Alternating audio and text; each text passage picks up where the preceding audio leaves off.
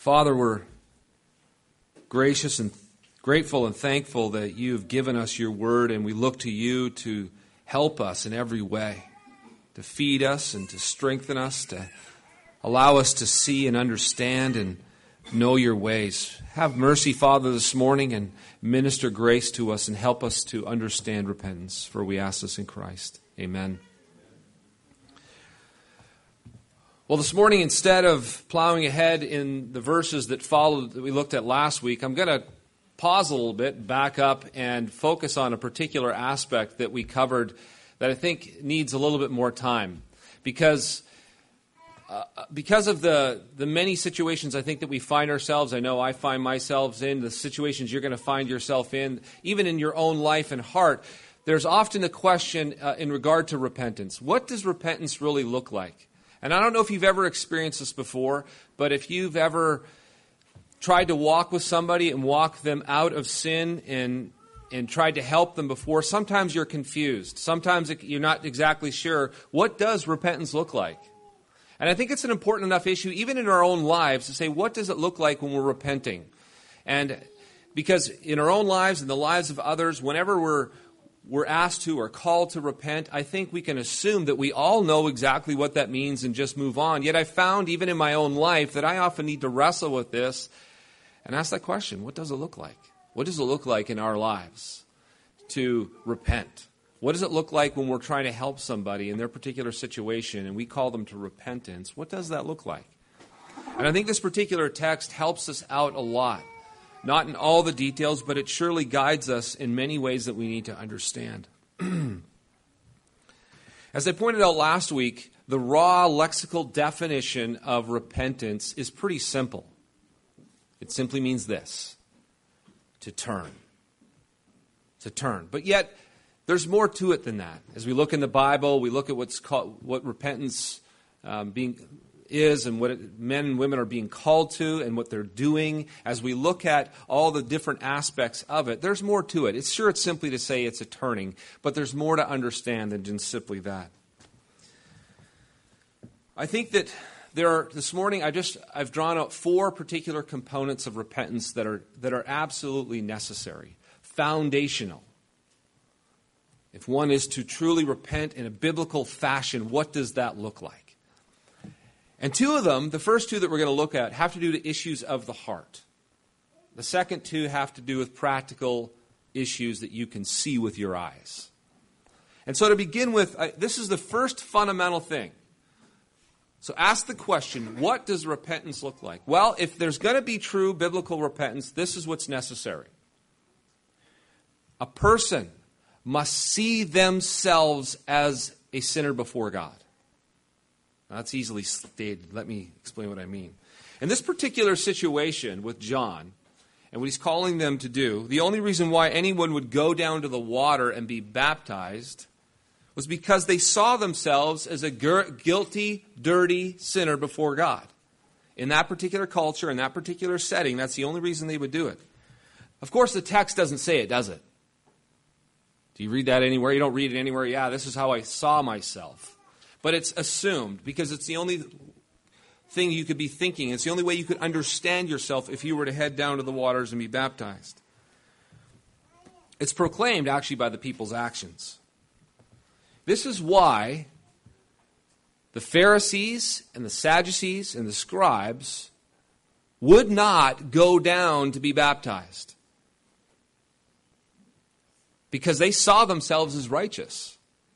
They didn't need that.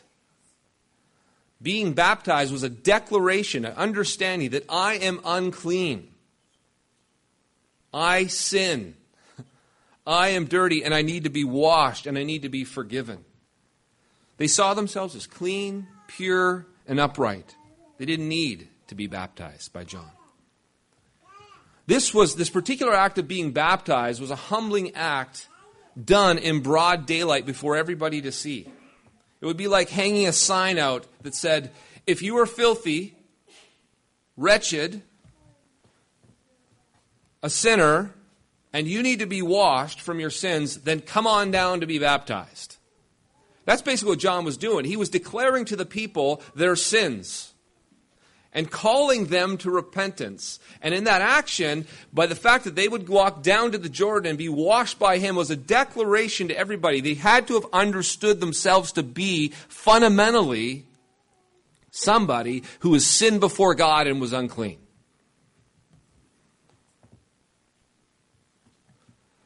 In that particular cultural setting, there was no being baptized because it was cool or it was the thing to do.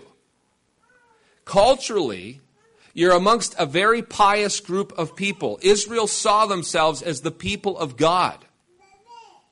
They saw themselves as the children of God. They understood themselves as that. And in that particular time, they saw themselves as righteous, which was evident, clearly evident, in the religious leaders of the day. Where did you think their righteousness came from?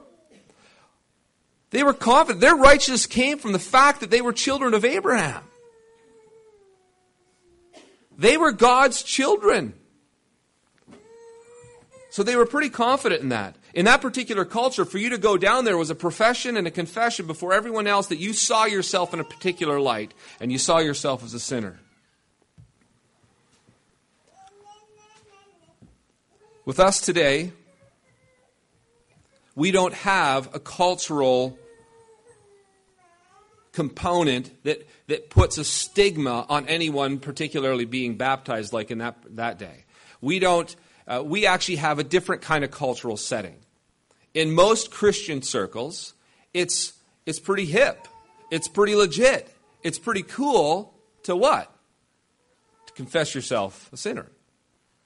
In, all, in our cultural setting, if you actually saw yourself as righteous, you're kind of you're looked down upon. That's kind of nobody wants to identify themselves over there. It's we're actually in the opposite cultural setting. So it's hard for us to understand. In that cultural setting those people actually saw themselves as righteous and then they had these people identifying themselves as sinful. Can you can you see the connection or the, or the, the discrepancy between their culture and ours because even in our, in our, can you imagine what it's like for someone to step forward against the cultural grain and declare themselves to be opposite what everybody else believes? That's the stigma going on. That's, these people truly understood they were, they were sinful before God. Do you know what's interesting? Is that even though we're quick to confess with our mouths that we are sinners, right? That we sin. What's interesting and what often calls our bluff is when we're confronted with sin. Because humble, broken people, if you're confronted for your sin, you know, we don't quickly, humble, broken person actually will receive it and say, you know what, you don't even know the half of it. It's way worse than you think. I'm just glad you don't understand, you don't get a, you don't understand my thoughts. You don't understand what goes on in me. And you don't understand that uh, it, I'm way worse than that. But we often are quick, are we not, to justify ourselves. We get angry and we get irritated. When's the last time you were confronted by somebody and you didn't react in some self justifying way? I'll tell you, the only time you're able to receive rebuke, receive correction, is when you have a proper understanding of yourself.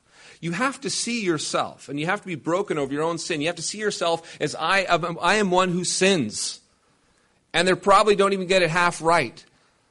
And the fact that we self justify, and the fact that we defend, and the fact that we, we want to stand up for ourselves, you know what it does? It exposes us that we're not nearly as broken and humble as we think we are, or like we confess we are.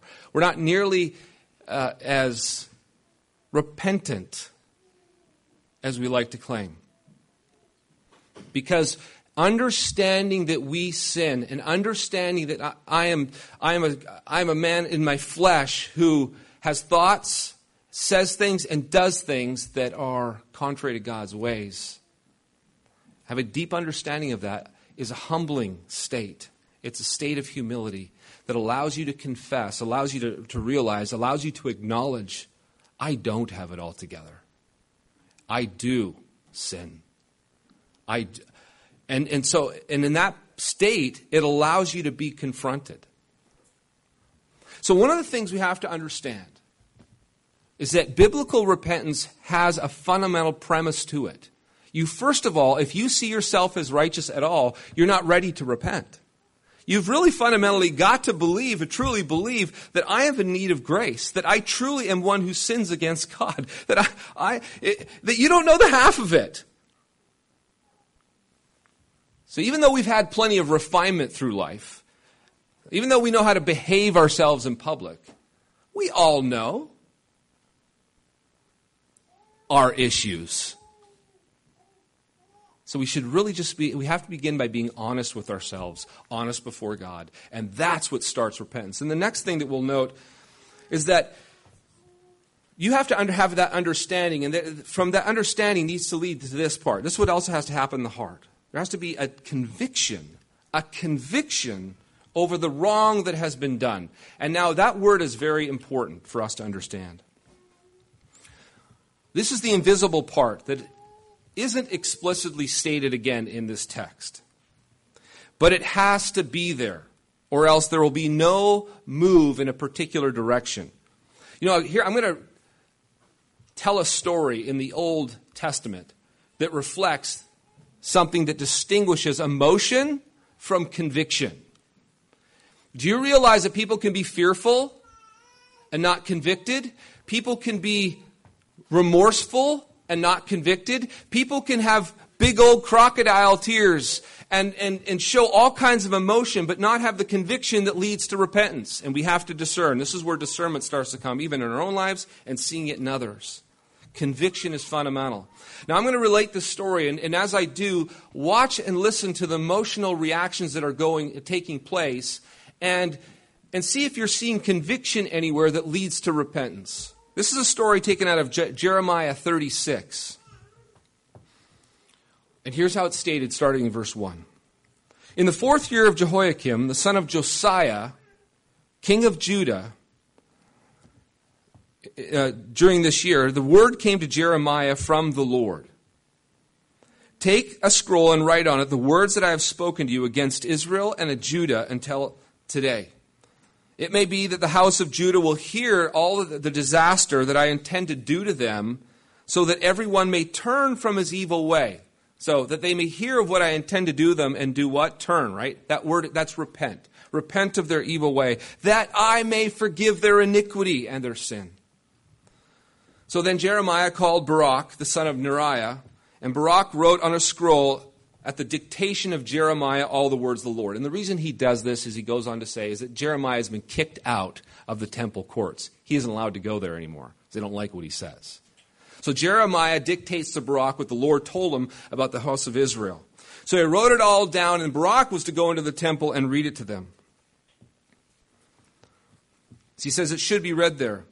And he says, It shall be read also in the hearing of all the men of Judah who come out of their cities. It may be that their plea for mercy will come before the Lord and that everyone will turn from his evil way.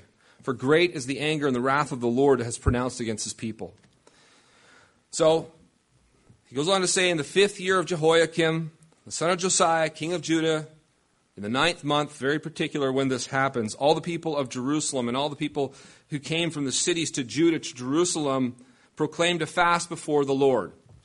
Pretty good religious thing to do, right? Proclaiming a fast before the Lord. They're going to seek the Lord. They're going to pray and proclaim a fast. So they're all together. And then, in the hearing of the people, Baruch reads the words from Jeremiah in the house of the Lord. And so, when he reads out the dictation of what the Lord is going to do to them. When Micaiah, the son of Gemariah, son of Shaphan, heard all the words of the Lord from the scroll, he went down to the king's house into the secretary's chamber, and all the officials were sitting there. And Micaiah told them all the words that he had heard. When Baruch read the scroll in the hearing of the people, then all the officials sent Jehudi to say to Baruch, Take in your hand the scroll that you read in the hearing of the people and come. So Baruch and the son took the scroll and he, he listened to them and he went and he was going to have him read it to the king. So he says, Sit down and read it. So Baruch read it to them. These are all the officials now, and he didn't read it at this particular moment to the king. And when they heard all the words, they turned to one another in fear. And they said to Baruch, We must report all these words to the king. Go and hide, you and Jeremiah, let no one know who you are. Because they what they went to do is went and prepared the king to get him ready to hear these words of judgment. Now, did you note how they responded? They heard these words and they trembled. They were fearful. Oh no. So they went to the court of the king. And it was in the ninth month, and the king was sitting in his winter house, and there was a fire burning in the fire pot before him. And as Jehudi read the three or four columns, the king would cut them off with a knife and throw them into the fire until the entire scroll was consumed in the fire that was in the fire pot. Yet neither the king nor any of his servants who heard all these words were afraid, nor did they tear their garments which is an expression of what they would do then. They would take sackcloth and ashes, rip their garments, and lay on them in sign of repentance and humility before God. But even when El- Elnathan and Delaiah and, Delaiah and Gemariah urged the king not to burn the scroll, he would not listen to them. Now, all the officials responded one way. And what was that way? They, they responded out of fear to what they heard about the, what the Lord was going to do. And then the king, Jehoiakim, does he acts in arrogance. He defies the Lord. He doesn't care about any of it. It doesn't bother him one bit. Emotionally, two different responses, but ultimately, the same response. We have no indication whatsoever in any way, shape, or form that anybody or any of the people repented or turned from their sin. Emotionally, it started off quite different. Emotionally, this one, on the one hand, the, the officials were full of fear.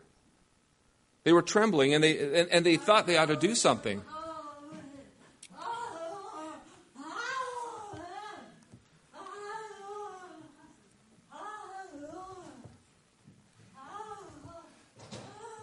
You know, this is very important. This particular passage is important because what it helps us to do is understand that emotion and repentance are not the same thing.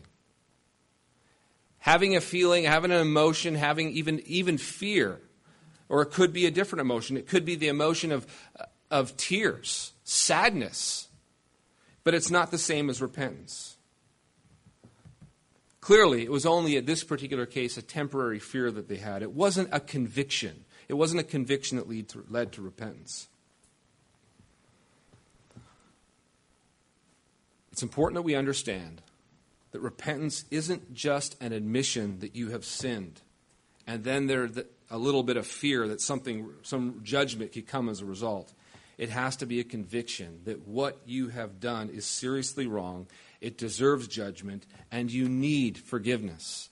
A deep down conviction. As John 16, 8, this isn't something tells us this isn't something that you or I can stir up. It says, when the Spirit comes, He will convict. He will convict the world of sin, righteousness, and judgment. And it's this conviction that your sin was evil, and because of it, that you deserve judgment, that leads you to turn in repentance. If there's no conviction from the Spirit, if there's no deep settling in the heart and an understanding of, of of what you've done before God, if that is not there, no matter how much emotion might be there, there will be no walking to repentance. Now, this leads me to the second two parts of this, because that's really what has to happen inside of the person by the Spirit. They have to understand who they are before God and see themselves truly as a sinner. Second of all, there needs to be a deep conviction that what they've done is wrong and what they've done needs to be changed. They need to turn. They need to, they need to, they need to get forgiveness. That conviction in their heart that they need to make things right, that they need to turn, has to be settled in. And, this is, and then it will lead to these two manifestations that we clearly need to see. First of all, confession.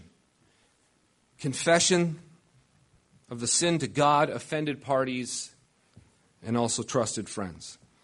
In this case with John back in Luke chapter 3, once again, we don't hear verbal confessions, do we? But we see, we see confessions made. And how do we see that? By the very fact that they walked down to the water to be baptized. They are confessing before the crowds, as I just stated earlier, that they have sinned and they're unclean.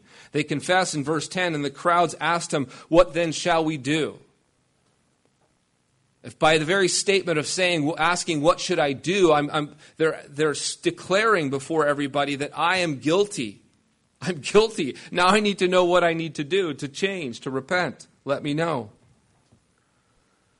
The baptism itself makes a confession. And it very well could be, we don't know this for, for sure, but it very well could be that they went down to John and they confessed their sins. He might even have asked them, What is it you're repenting of? What, how is it that you've sinned? And they would confess their sins to him and he would baptize them. We don't know that for sure. It very well could be the case. And the reason why we could say that is because actually that was the, the job of a priest, the j- priest who offered a sacrifice. In Leviticus, he's told to confess the sins of the people Israel as he lays his hands on the sacrifice. Leviticus 26 talks about God cleansing his people if they confess their sins. Numbers 5 talks about the need for those who've sinned to confess their sin and make restitution. Matthew's 5, Jesus tells us that if you're taking your sacrifice to worship and on the way remember that your brother has something against you, you're to go to him and make it right with your brother and then offer your sacrifice. Well, obviously, that would entail a certain amount of confession. James says that if we are to confess our sins to one another, that we may be healed. And in John, it says that if we confess our sins, he's faithful and just to forgive us our sins and to cleanse us from all unrighteousness. Clearly, confession of sin is a necessary component of repentance. It's something that leads to this. If we understand ourselves to be a sinner, we, under, we come under deep conviction of what we is what it is we've done and we need to change. One of the things that flows out of the heart is a confession of that reality. A manifestation of fruit that you see in repentance is a confession. But here's something else we have to note it's confession to the right people. Because here's something that can, people can do. They don't mind confessing to somebody that they know will listen to them and give them a shoulder to cry on. But they don't confess to God and they don't often confess to the right people. So to tell me that what you've done is wrong is one thing because you think that you should tell me that. But go tell the person that you've wronged. You tell the person that you've wronged, you've looked them in the eyes and you confess your sin to them and look to them to forgive you, that's a different kind of confession. Confessing our sin is a necessary part. It brings healing, it brings cleansing, it brings restoration in so many cases.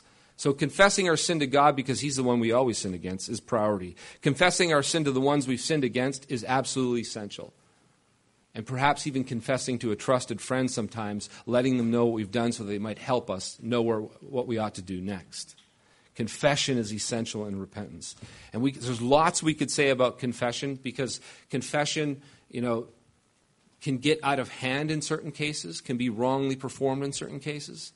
But I think that we understand fundamentally that when we confess our sins, we're saying, we're declaring this I have sinned. It is me. I have done this. And what I did was wrong. And I ask you to forgive me. I'm confessing who, I'm beca- confessing my own understanding of myself. I'm confessing what it is I've done. And I'm confessing that it was wrong. It was sinful. It was evil. I'm not making any excuses for it. It's just flat out wrong. Sometimes confessions start out trying to say that, and they end up justifying oneself for why they did it. So they, and I've heard several people say, well, I confessed my sin. Well, I heard it. It wasn't really, it started off kind of confession. It ended up justification for why you did it. True confession has the heart attitude we just looked at, owns it, proper understanding oneself before God and a deep conviction that what you did was sinful. That can, if those preconditions aren't there, we just can't can fully confess and take full ownership. We're always looking to blame. We're always looking to shift guilt. We're always looking to tag others. We're always looking to say, yeah, but you did just as much. You're just as bad as I am.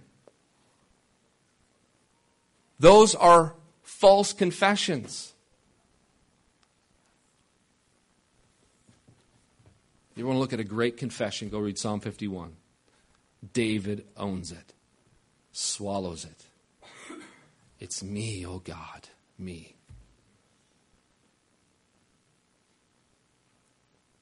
A mark of biblical repentance is that kind of confession. And lastly, this is what we this is what you will see manifested in this biblical repentance making things right and changing conduct. When the people asked John in verse 10, What then shall we do? They were wanting to make things right. What do I need to do? They didn't want to keep on sinning, they wanted to do what was right. What should we do? In fact, in some of these cases, they don't know what they are to do within their corrupt environments which they find themselves. The tax collectors, for example, in verse 12. Tax collectors also came to be baptized and said to him, Teacher, what shall we do? Soldiers came to him. What should we do? We're in a, like a corrupt environment. These, there's sinfulness and wickedness all around. What are we to do? What does repentance look like in this particular environment? He, he tells them what to do. They knew that repentance didn't just require a confession, simply just confess. It required a turning, a change of action, a change of conduct. In some cases, it's not mentioned here in the text. If, we were, if there were specific people who had been wronged in specific ways, do you know what John would have told them? You need to go to them and you need to make it right. You need to make restitution. And how do we know this? Well, that's because that's what the Bible calls them to. In Numbers chapter 5, 6, and 7, this is what it says Speak to the people of Israel. When a man or woman commits any of the sins that people commit by breaking faith with the Lord, and that person realizes his guilt, he shall confess his sin that he has committed. Doesn't stop there. And he shall make full restitution for his wrong adding a fifth to it and giving it to him whom he did the wrong. Do you know what that is? That's restitution. The restitution makes things right. It takes what was wronged and broken and busted and hurt, and it makes things right a way that the Bible actually uses the, the word atonement isn't always just in terms of blood sacrificial atonement to cover over our sin before God. It also uses it in ways to speak of atonement as a like a covering that covers over sin between people. So atonement can be made through restitution so that it feels like the sin is completely covered, completely taken over. It's, it's fully restored. Everything's back to normal. When you take and give back what's been taken and you add something to it, a fifth to it, like he says, God knows He made the world. It makes it right. It washes it away. It, it's a covering, like an atonement.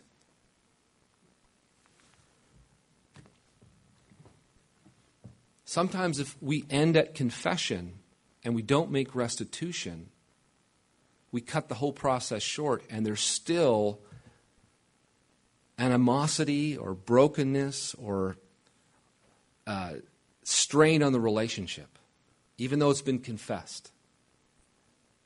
We live in an age where restitution isn't as much spoken of or talked of, but it's a huge component. If we want to understand a relationship being fully restored, we see a repentance that brings life, that brings resurrection. We need to get back this whole concept of making restitution. If someone's been wronged or hurt, to actually do something for them that goes above and beyond. It's not like, say, if I stole a dollar, I give a dollar back. No, you give a dollar back and throw another dollar on top of it. That's the restitution part. It restores, it, it makes things whole again. It actually can put that person back in favor with you. Make them actually pleased toward you, toward you, delighted toward you because you, you didn't just give it back, you added to it to make full restitution. You know, I found in counseling people about dealing with sin that these last two really are the difference makers that manifest what's happening in the heart. The first two things I talked about was a deep understanding of who you are and a deep conviction of the sin and what you need to do. It's fundamental, but it's issues of the heart that you will see manifested in the last two confession and restitution. Because you know what's here's here's the thing I've seen a lot. I've seen a lot of tears, crying, weeping, remorseful. They can talk all the right talk. But when it comes to confessing sin to the appropriate people and making restitution to the appropriate people, everything changes. Excuse after excuse of why this can't happen.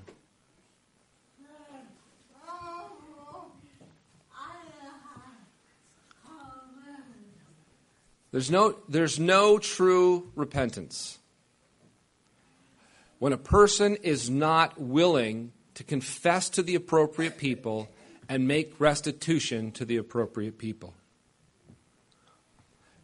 And here is why, because the first two are fundamental.